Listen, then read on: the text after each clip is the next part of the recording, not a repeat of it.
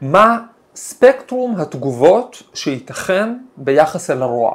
במיוחד רוע בממדים רציניים, נאצים, סובייטים, חמאס. האם בין תמיכה ברוע להתנגדות לרוע יש איזה אזור אפור של ניטרליות? מה הציר שמחבר בין רוע אידיאולוגי, רוע לרווח אישי וסתם ראש קטן? ומה יכול לעשות נגד הרוע האזרח הקטן שלא בכל רגע מרגיש שהוא יכול להיות גיבור? בואו נצא למסע, מזוכי נובל נאצים, דרך מנגנון ההלשנות הסובייטי ועד להצהרות גינוי מפוקפקות משבוע שעבר, שלוקח את המאבק הנחוץ ברוע ששב ומפציע בעולם ומעמיד אותו בהקשר רחב ועמוק יותר של טוב ומוסר. שלום לכם, תודה שהצטרפתם אליי לפודקאסט המדע מחפש משמעות, אני דוד אייזנברג, אני פרופסור לכימיה בטכניון, בפודקאסט הזה מדברים על עולמם של מדענים, על יצירתיות, על רדיפת אמת, וברוח הימים האחרונים, או השבועות האחרונים, צריך רגע לשים כמה דברים על השולחן בקשר לרוע. היום נדבר על איך להגיב לרוע, מה ספקטרום התגובות הנכון. כשמסתכלים על מדענים שפעלו בתקופות קשות, תקופות שבהם היה רוע בלי עמימות מוסרית, ממש רע. נאצים, סובייטים וכולי, לכאורה אפשר לראות שלושה סוגים של תגובות, שלוש תגובות, נגד הרוע, בעד הרוע או ניטרלי. בואו נבחן את הספקטרום הזה, נראה אם זה ספקטרום אמיתי, למעשה נראה איך צריך לשנות אותו, צריך להוריד קטגוריה ולהוסיף קטגוריה. דבר ראשון, נגד הרוע, זה ברור מה זה נגד הרוע, יש אה, אה, זמן, רוע שיוצאים נגדו בנשק, ומפה שולח הצדעה אה, לחיילים הגיבורים שלנו בכל החזיתות. ויש רוע שמנסה לדכא את הטוב והאמת באמצעים אחרים. לדוגמה, אנחנו מדברים בפודקאסט הזה הרבה על אה, אה, היסטוריה של המדע, אז בברית המועצות היו מדענים שנרדפו, ובפרק 17 סיפרתי על דוקטור יוסיף רפפורט, הביולוג אה, שיצא, נלחם במלחמת העולם השנייה, ובאותה מידה לא, לא פחד לעלות על הבמה מול קהל שלם של מדעני מחמד של סטלין בשנת 48, לדפוק על השולחן, להגיד כולכם מדברים שטויות, כל זה שטויות, אתם יודעים שזה לא נכון. גבורה אמיתית, יש, מה, אנחנו יודעים מה זה לצאת נגד הרוע. מה זה בעד הרוע? גם תמיכה ברוע אפשר להבין בקלות. אבל אפשר לחלק בין שני סוגים של תמיכה. תמיכה אידיאולוגית מול תמיכה משיקולים אישיים, נקרא לה תמיכה פרגמטית ברוע. מה זה תמיכה אידיאולוגית ברוע?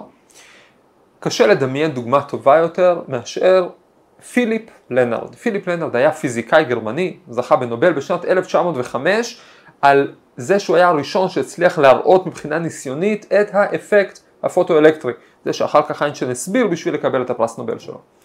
לנארד הדגים את האפקט הזה והיום מנצלים את האפקט הזה בגלאים מכל הסוגים, כולל על ידי החיילים שלנו באמצעי ראיית לילה למיניהם.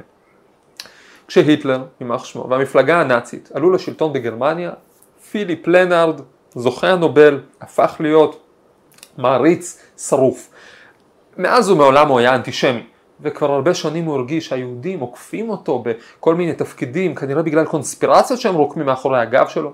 כשהיטלר נבחר הוא ניסה להחתים את כל חברי האקדמיה הגרמנית למדעים על מכתב שלשונו אנו חוקרי הטבע הגרמנים מזהים ומעריצים באדולף היטלר את המושיע והמנהיג של העם הגרמני והולכים לש... לשרת אותו וכולי וכולי. למעשה פיליפ לנארד כל כך בער מתשוקה להיטלר ולרעיונות שלו שהוא גרם מבוכה אפילו לאנשי המפלגה הנאצית שכתבו עליו מאחורי הגב, יש, יש את הטקסטים האלה שהוא קצת מגזים אבל הוא שימושי בינתיים. מלבד התרומות האמיתיות של פיליפ לנארד לפיזיקה אה, אה, ניסיונית, פיליפ לנארד הוא גם אבי הקונספציה המבריקה שיש דבר כזה פיזיקה ארית, דויטשה פיזיק, ולעומתה פיזיקה יהודית. מה זה אומר? זה אומר שהמדע הארי הנורדי, הטהור, הוא מדע שלא פוחד מעובדות, ממדידות מדויקות, שנצמד לאמת כמו שהיא. לעומתו המדע היהודי הוא מפותל, תיאורטי, מנותק מהטבע המקודש, מלא פלפולים תלמודיים, עם כל מיני תיאוריות פורחות באוויר כמו מכניקת הקוונטים ותורת היחסות, שזה קצת מצחיק כי את הנובל שלו לנרד קיבל על אחת ההדגמות הכי יפות של מכניקת הקוונטים, אבל הבקיאים בעניין, בביוגרפיה שלו כתוב שהוא לא ממש הבין את המתמטיקה והוא כל כך התעצבן שהוא לא מבין את המתמטיקה של הקוונטים שהוא, שהוא, שהוא הפך להיות נגד לכל הרעיון הזה ובעיניו גם מכניקת הקוונטים וגם תורת היחסות הפכו לסמל למדע יהודי לא מובן, מפותל, מנותק מהניסוי, מהניסוי האמיתי. לנד לא היה לבד במערכה גם יוהנס שטארק, זוכה הנובל הגרמני מ-1919, כתב שרק הגוף הארי החסון מסוגל להתמודד עם ביצוע ניסויים אמיתיים, לעומת היהודים שרק טובים בלכתוב על דפים ולבלבל את כולם עם כל מיני קוונטים ויחסות. אז הנה דוגמה ראשונה לרוע, להצטרף אליו בחדווה, מתוך שילוב עשיר ניחוחות של אנטישמיות, אידיאולוגיה גזעית ורגשי נחיתות אישיים. כמובן שהבעד האידיאולוגי, להיות בעד הרוע מסיבות אידיאולוגיות זה לא מופרך גם בימינו, תראו כמה תומכים מסוגים שונים ומרקעים שונים במדינות, מה שאנחנו קוראים נאורות וגם במדינות לא, יש לחמאס ברשתות החברתיות, באוניברסיטאות, איזה אידיאולוגיות עשירות יש להם, איזה נימוקים וצידוקים לדברים שקשה להעלות על הדעת, כל זה קורה גם עכשיו.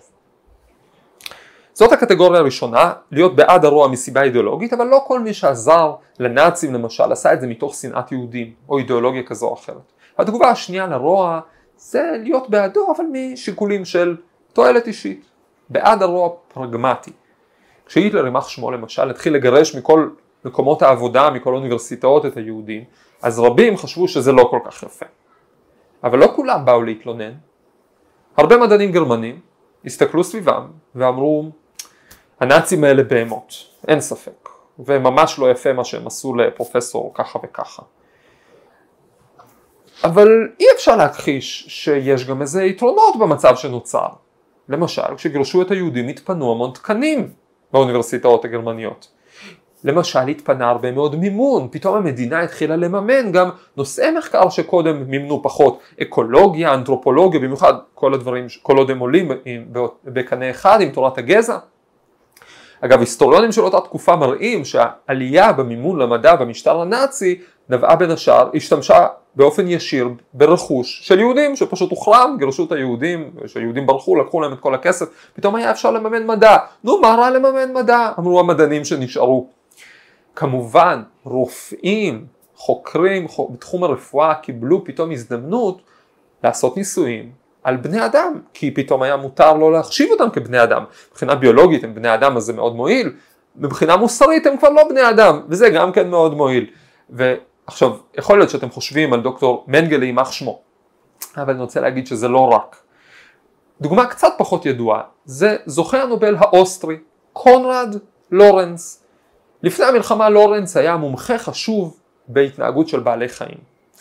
וכשהנאצים כבשו את פולין, ב-42 הוא התגייס לצבא, הוא גויס לצבא, והם שלחו אותו לפולין אה, לחקור אה, בעלי חיים מסוג הומו ספיאנס, לחקור האם בגזעים מעורבים של הומו ספיאנס, כלומר כשבין גרמנים לפולנים עדיין משתמר מוסר העבודה הגרמני הגבוה. אז הוא הסתובב בשטחים הכבושים של גרמניה ועשה את המחקרים שלו בהתנהגות של בעלי חיים.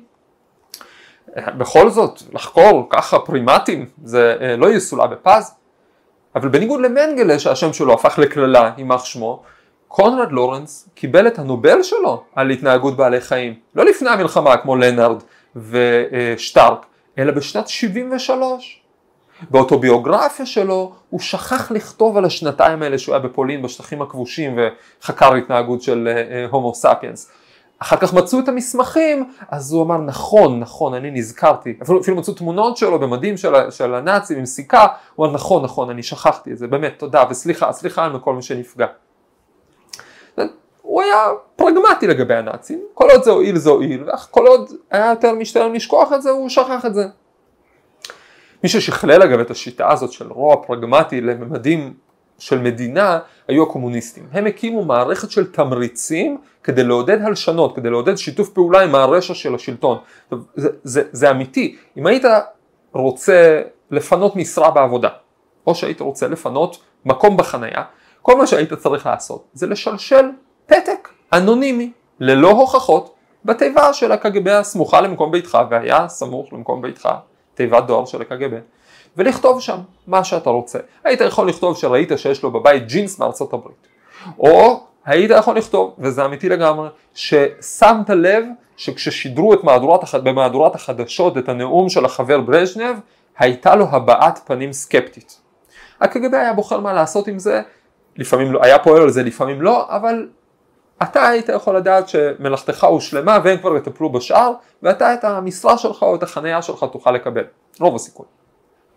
בקיצור, אנחנו רואים שלא חייבים לשתף פעולה עם, ששיתוף פעולה עם הרוע לא חייב להיות מסיבות אידיאולוגיות, יכול להיות גם מסיבות פרגמטיות, מספיק שיהיה מה להרוויח, קצת אופורטוניזם, עמוד שדרה מוסרי חלש, וזהו. אבל לכאורה, חוץ מלהיות נגד הרוע ובעד הרוע, יש עוד תחום אפור, אפשר להיות נייטרלי ביחס לרוע, לפי הספקטרום המקובל והמוכר, לא בעד ולא נגד. נייטרליות ביחס לרוע זה פשוט לומר, זאת לא בעיה שלי. אני לא נכנס לזה. אני לא בעדם, אני לא נגדם, שמישהו אחר יפתור את זה אם זה חשוב לו. אני אדם קטן, לא כולם גיבורים. זה בעצם להתייחס אל הרוע כאל מזג אוויר גרוע. לוקחים מטריה וממשיכים הלאה.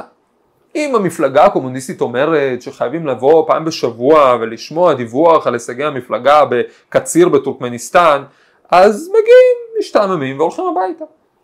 אם המפלגה אומרת שבכל תואר שלומדים מרוקחות ועד יערנות צריך לקחת גם קורס בתולדות החשיבה מרקסיסטית לניניסטית אז לוקחים את הקורס ושוכחים מזה וזהו, מה מזג אוויר גרוע, אין מה לעשות, עושים מה שצריך ומתקדמים. אם אותי מקבלים לאוניברסיטה, לאיזה פקולטה שאני רוצה, ואת החבר היהודי שלי שולחים רק לכל מיני הנדסות שנחשבות זניחות, כי הוא יהודי, אז מה לעשות, הוא יהודי, זה מה שיש, מה, לא אני קובע את החוקים.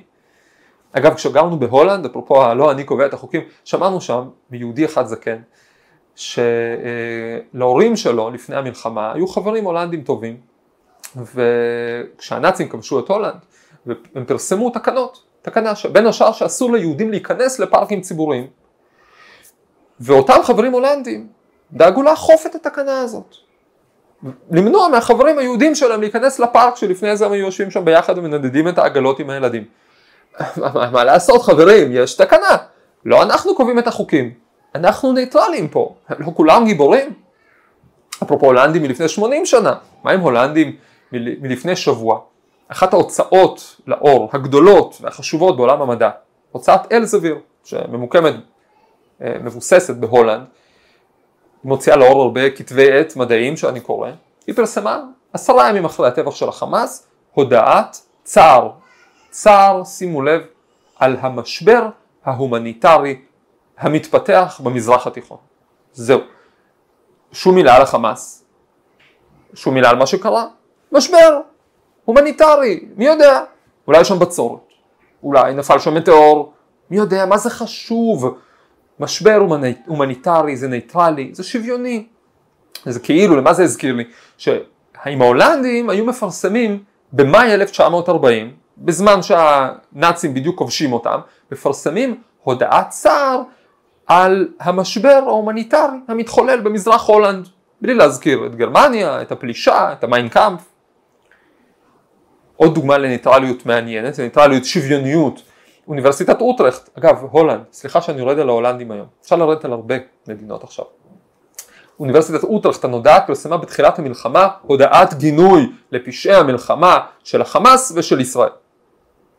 מה? שוויוני?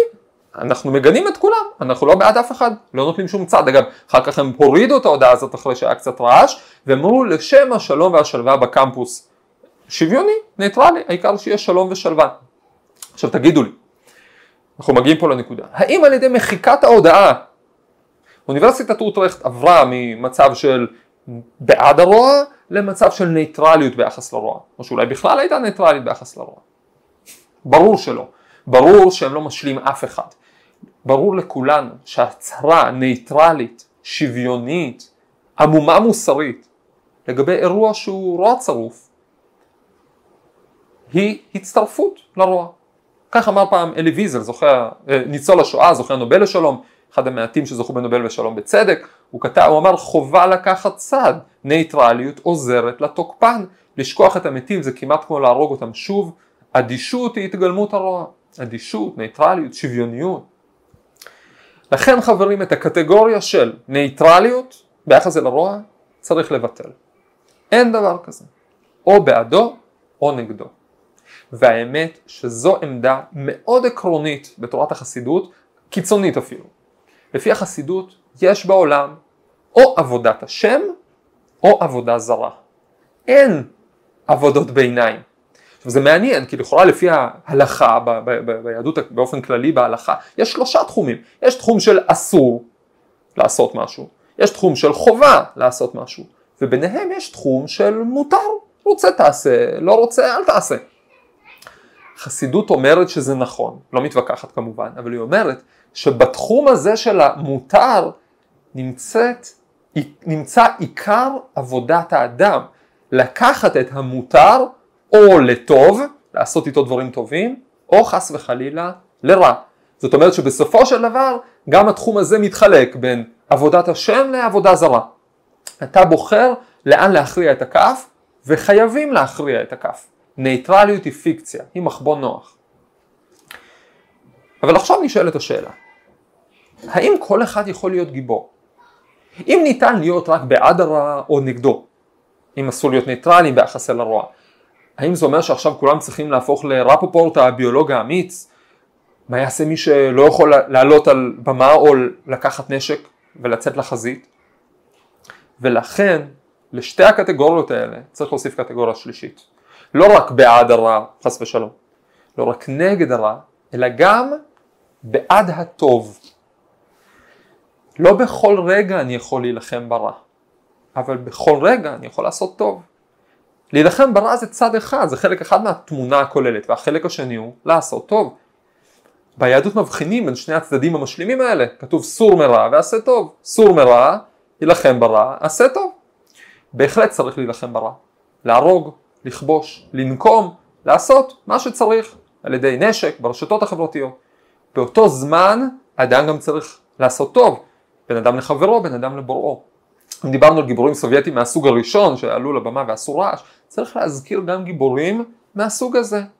שני אלקטרוכימאים יהודים, שככל שהם נעשו בכירים יותר בברית המועצות, הם נאלצו להתמודד יותר ויותר עם הלחץ של המשטר. לחץ לחתום על מכתבי גינוי לקולגות שלהם, לחץ להגיע לאספות אה, אה, של המפלגה הקומוניסטית ולהוקיע את אויבי המשטר. במשך הרבה שנים הם הצליחו ללכת בין הטיפות. אחד מהם, מיירנובסקי למשל, היה מפורסם בהיעלמויות שלו, ככה קראו לזה, ההיעלמויות של מיירנובסקי. זאת אומרת, כשהוא היה שומע שמתבשל איזה מכתב מסריח, איזה אה, גינוי אה, למדענים אחרים או לפעילים או לאירוע כלשהו בזירה הבינלאומית, הוא היה נעלם. אף אחד לא יודע איפה הוא, אשתו לא יודעת איפה הוא, העמיתים שלו לא יודעים איפה הוא, נעלם. אחרי שבוע, שבועיים, כשהמכתב כבר נשלח בלי החתימה שלו, הוא היה מופיע ואומר, היי סליחה חברים, הייתי חייב דחוף להגיע למפעל באוזבקיסטן. בזמן הזה הוא השתמש במשרה שלו בשביל לקבל למכון האלקטרוכימי שלו עובדים יהודים שלא הסכימו לקלוט אותם במקומות אחרים בגלל כל מיני מכסות חצי רשמיות של כמה יהודים אפשר לקלוט. או שלמשל, זה מלנובסקי, האלקטרוכימאי הידוע ביותר בברית המועצות אי פעם ואחד החשובים בעולם, פרומקין, בין, בין השאר לאלקטרוכימאים בחבורה, מי שהמציא את אלקטרודת ה ring disk שאנחנו משתמשים בה כולנו, אז פרומקין היה הולך לישיבות של המפלגה הקומוניסטית, כי אחרת היו מפטרים אותו. הוא היה שותק בישיבות האלה. אבל בחוגים המחתרתיים היה ידוע שפרומקין ואשתו עוזרים למתנגדי משטר שצריכים כסף, שצריכים אוכל, שצריכים קשרים במקומות הנכונים. זה נכון, אולי פרומקין ומיילנובסקי היו יכולים לעלות על בריקדות, היו יכולים לצעוק צעקה גדולה, להמריד אחרים, אולי. אולי זה היה עוזר. אבל אולי גם להחזיק מעמד בתוך משטר של רוע. לא להיכנע לו ולהמשיך לעשות טוב זה גם סוג של מאבק. באמת שזה אפשרי רק כשמבינים שהמאבק ברע הוא צד אחד של עשיית הטוב באופן כללי, שמשלימים אחד את השני, שזה צריך וזה צריך. והאמת שיש כאן משהו הרבה יותר עמוק, כי הרי אנחנו לא רוצים להגדיר את עצמנו ביחס אל הרע, ביחס אל הרוע. אם כל התגובות שיש לנו אל הרע הן בעדו או נגדו, אז יוצא שאנחנו תמיד עם הפנים אליו, אנחנו תמיד מגדירים את עצמנו ביחס אליו. האם זכותנו לחיים נובעת רק מזה שחמאס רוצים להרוג אותנו? האם זכותנו על ארצנו נובעת רק מזה שאין לנו מקום אחר ללכת אליו? חס וחלילה. לעשות טוב זה גם לברר לעצמנו, להעמיד בפני עצמנו סולם ערכים חיובי, אמיתי, מוחלט, לא להגדיר את עצמנו לפי הרוע, אלא לפי האמת. מהי האמת? האמת היא זכותנו על הארץ, הארץ המובטחת, לא נלך לשום מקום, לא כי אי אפשר לחיות בפלורידה או באמסטרדם, סבבה דווקא. עכשיו, מה עוד האמת? האמת היא האחדות בעם ישראל. אין יום שאני לא שומע סיפורים מדהימים, כל יום רודף יום. דוקטורנטית שלי הרימה חמ"ל של 800 מתנדבים בפרדס חנה.